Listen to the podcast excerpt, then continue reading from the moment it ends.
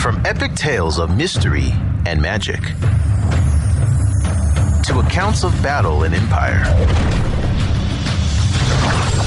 From the verses of ancient poets 关关雎鸠，在河之洲。 to the masterpieces of our times. A Light on Literature brings to life China's literary heritage and a look at the world in a new light.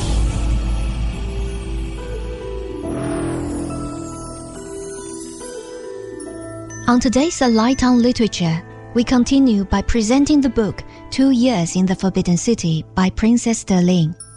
Today, Manlin narrates the ninth chapter titled The Emperor Guangxu Part A. This chapter tries hard to bring Emperor Guangxu out of the historical shadows and into the spotlight, but somehow fails. It is still mostly about the Empress Dowager Cixi. There are reasons why she overshadowed the emperor, who ought to have stayed in front of the curtain and reigned over the country. In sharp contrast to the public image of someone with no brain, Der Ling describes the emperor as one of the most intelligent men in China and a capital diplomat. It raises the question if he had been given the opportunity to serve his people, would China still be the same today?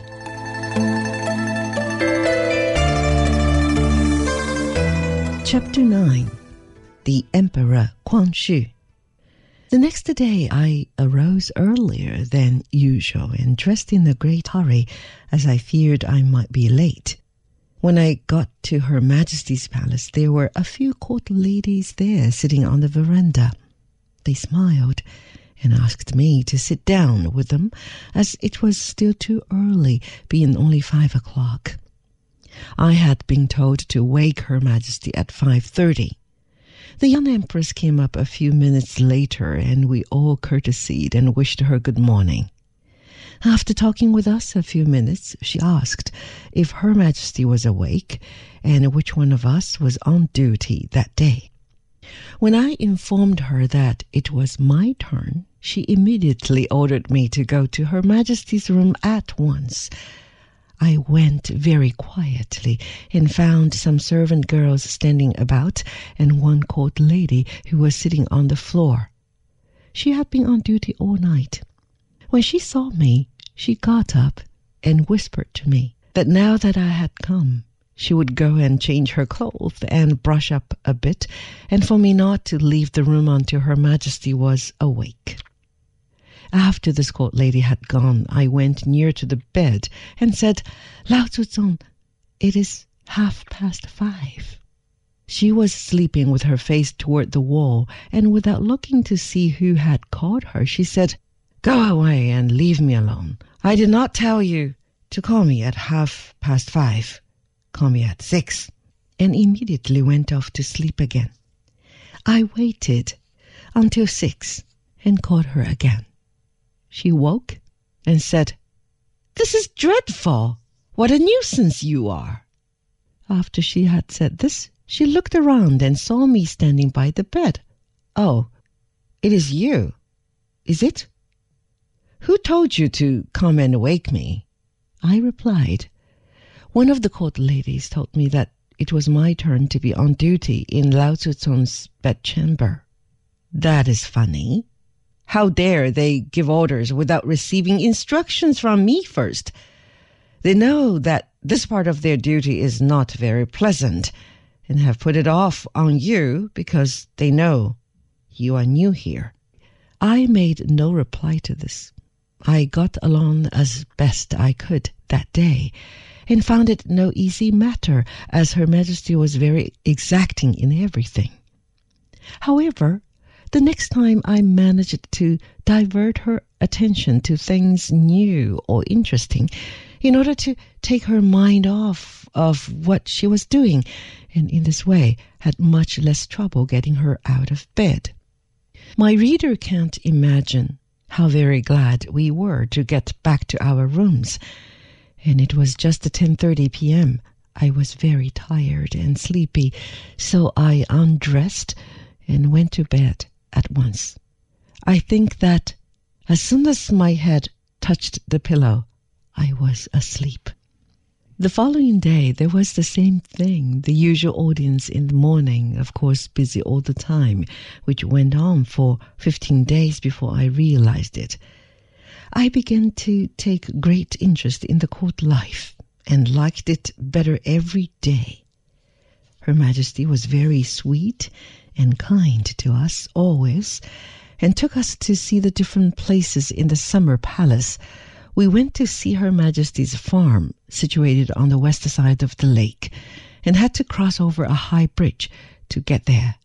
The bridge is called Yu Tai Chiao, Jade Girdle Bridge. Her Majesty often took us under this bridge in a boat, or we walked round on the border. She seemed very fond of sitting on the top of this bridge on her stool and taking her tea. In fact, this was one of her favorite places. She used to go and see her farm once every four or five days, and it always pleased her if she could take some vegetables and rice or corn from her own farm. She cooked these things herself in one of the courtyards.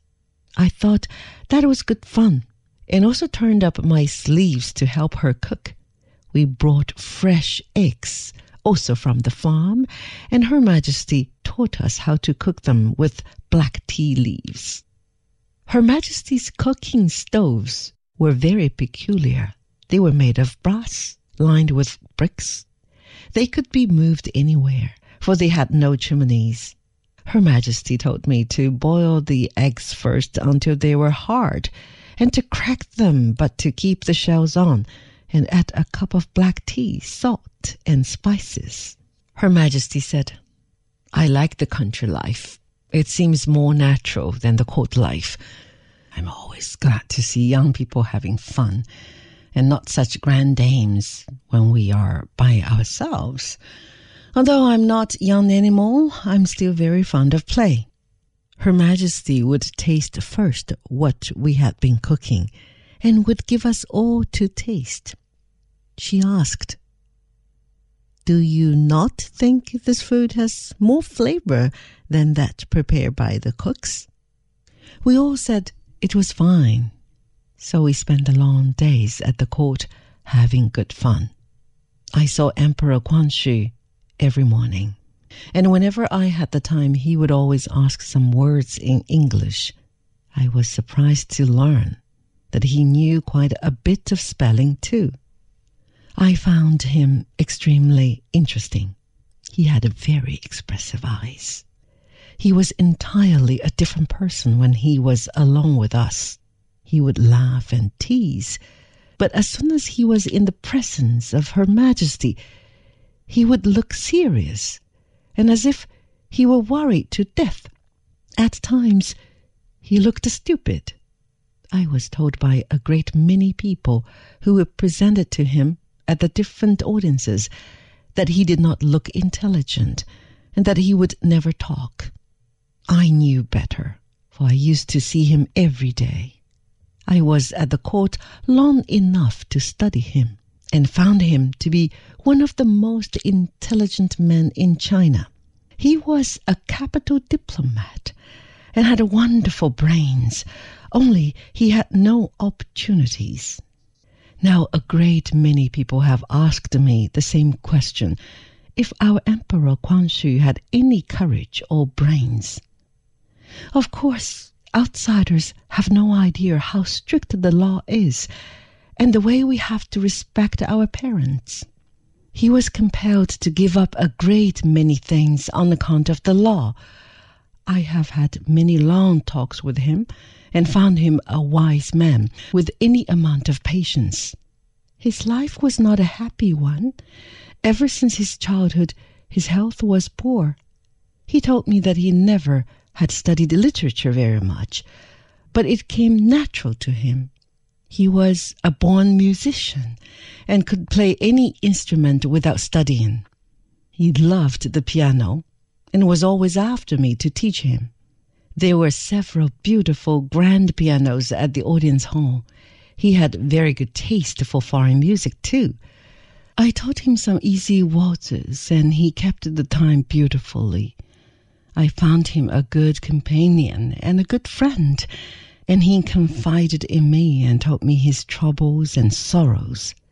We talked a great deal about Western civilization, and I was surprised to learn he was so well informed in everything. He used to tell me, time after time, his ambitions for the welfare of his country. He loved his people and would have done anything to help them whenever there was famine or flood. I noticed that he felt for them. I know that some eunuchs gave false reports about his character, that he was cruel, etc. I had heard the same thing before I went to the palace. He was kind to the eunuchs, but there was always that distinction between the master and the servants. He would never allow the eunuchs to speak to him unless they were spoken to, and never listened to any kind of gossip.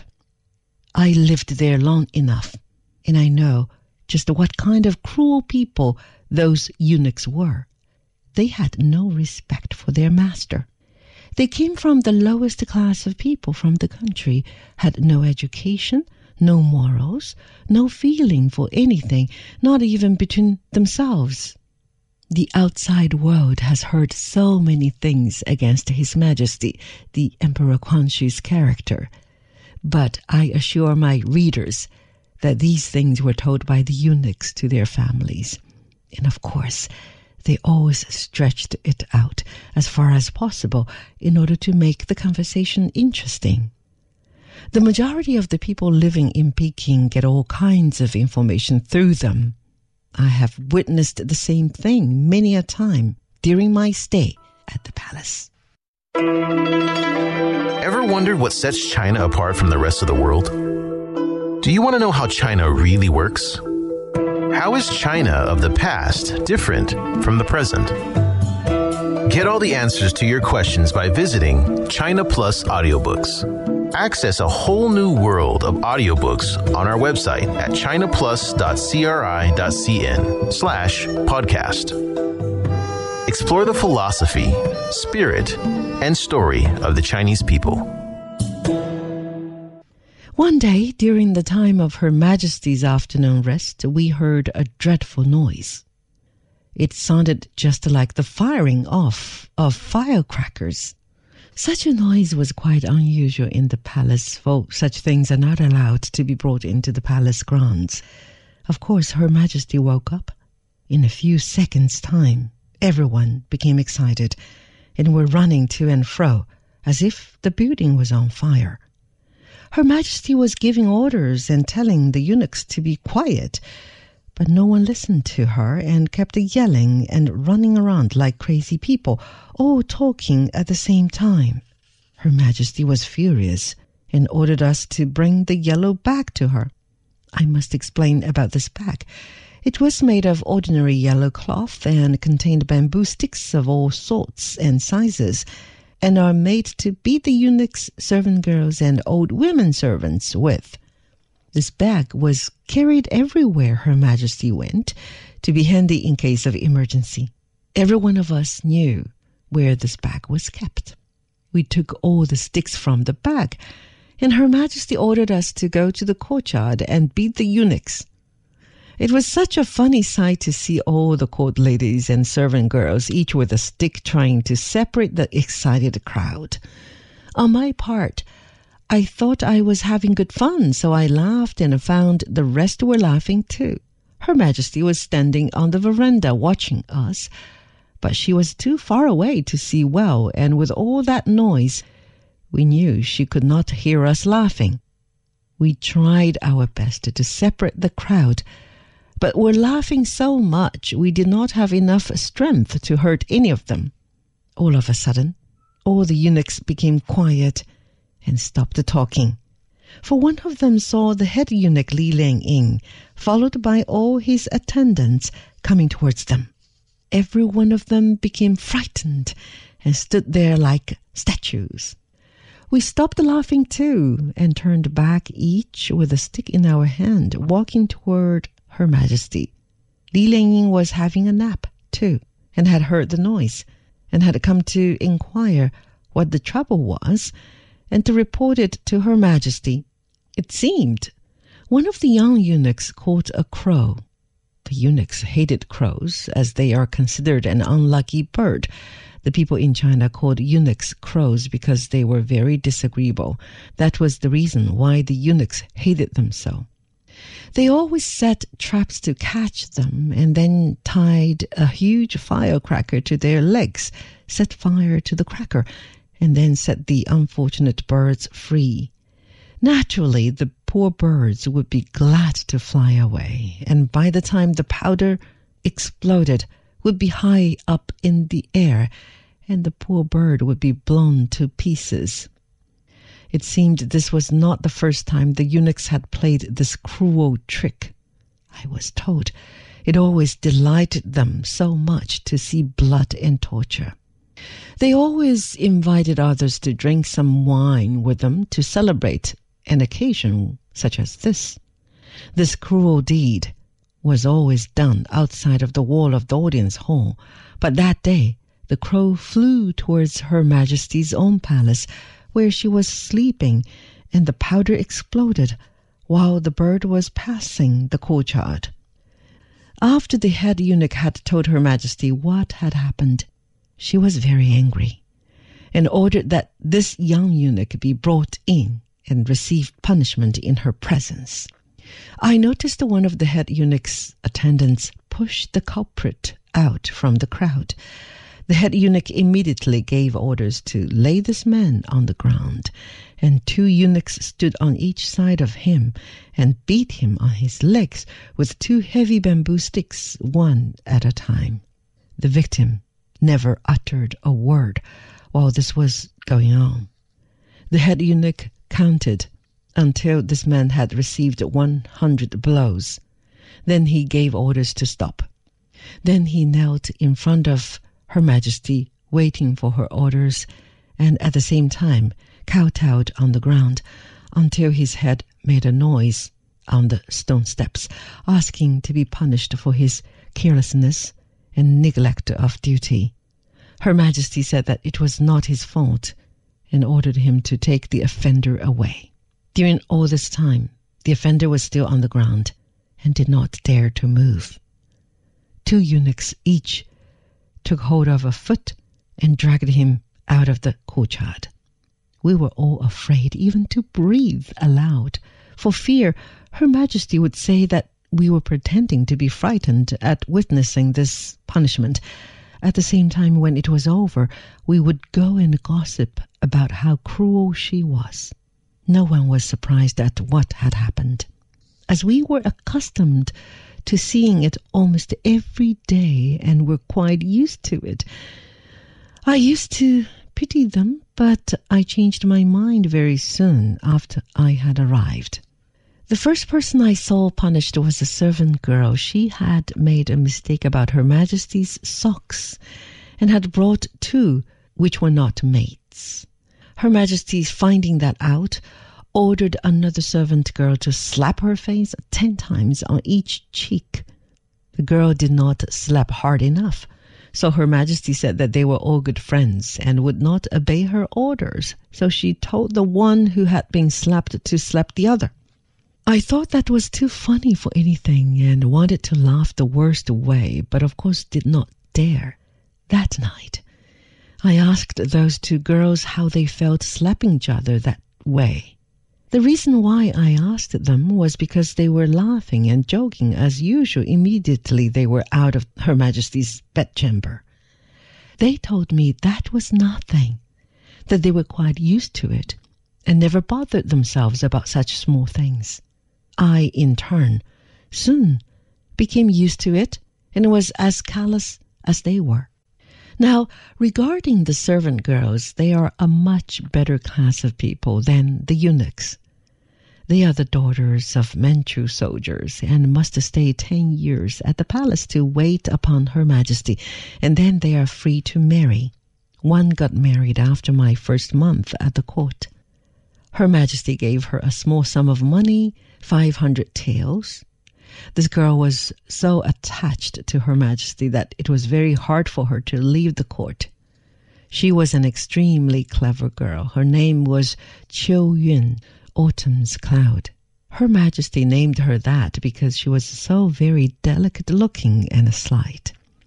I liked her very much during the short time that we were together. She told me not to listen to anyone's gossip at the court. Also, that Her Majesty had told her she was very fond of me.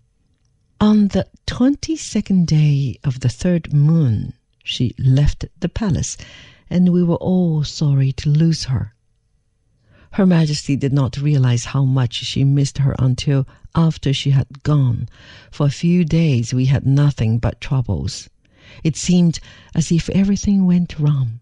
Her Majesty was not at all satisfied with Qiu Yun. The rest of the servant girls were scared and tried their best to please Her Majesty, but they had not the ability. So we had to help and do a part of their work so as not to make Her Majesty nervous.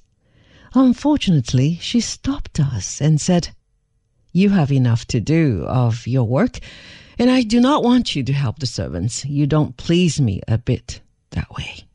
She could see that I was not accustomed to her ways, for she had spoken severely, so she smiled and said to me, I know you are good to help them so as not to make me angry, but these servants are very cunning. It isn't that they cannot do their work. They know very well that I always select the clever ones to wait on me in my bedroom, and they don't like that. So they pretend to be stupid and make me angry so that I will send them to do the common work. The eunuchs are worse. They are all afraid to take Qiu Yun's place. Now I have found them out and I will only keep the stupid ones to wait on me from now. I almost laughed when I noticed that they all looked serious for a moment. I thought these people must be really stupid and not lazy, but I had dealings with them every day and found them out all right.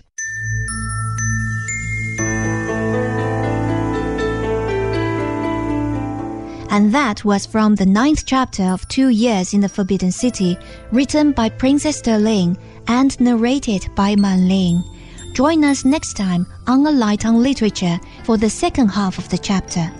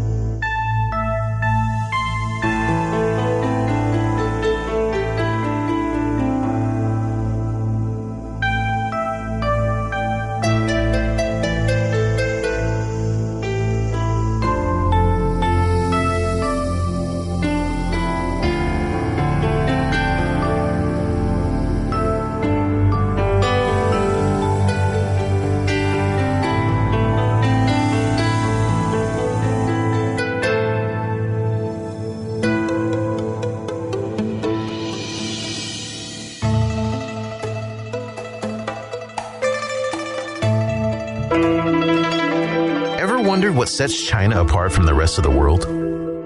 Do you want to know how China really works? How is China of the past different from the present? Get all the answers to your questions by visiting China Plus Audiobooks. Access a whole new world of audiobooks on our website at chinaplus.cri.cn slash podcast.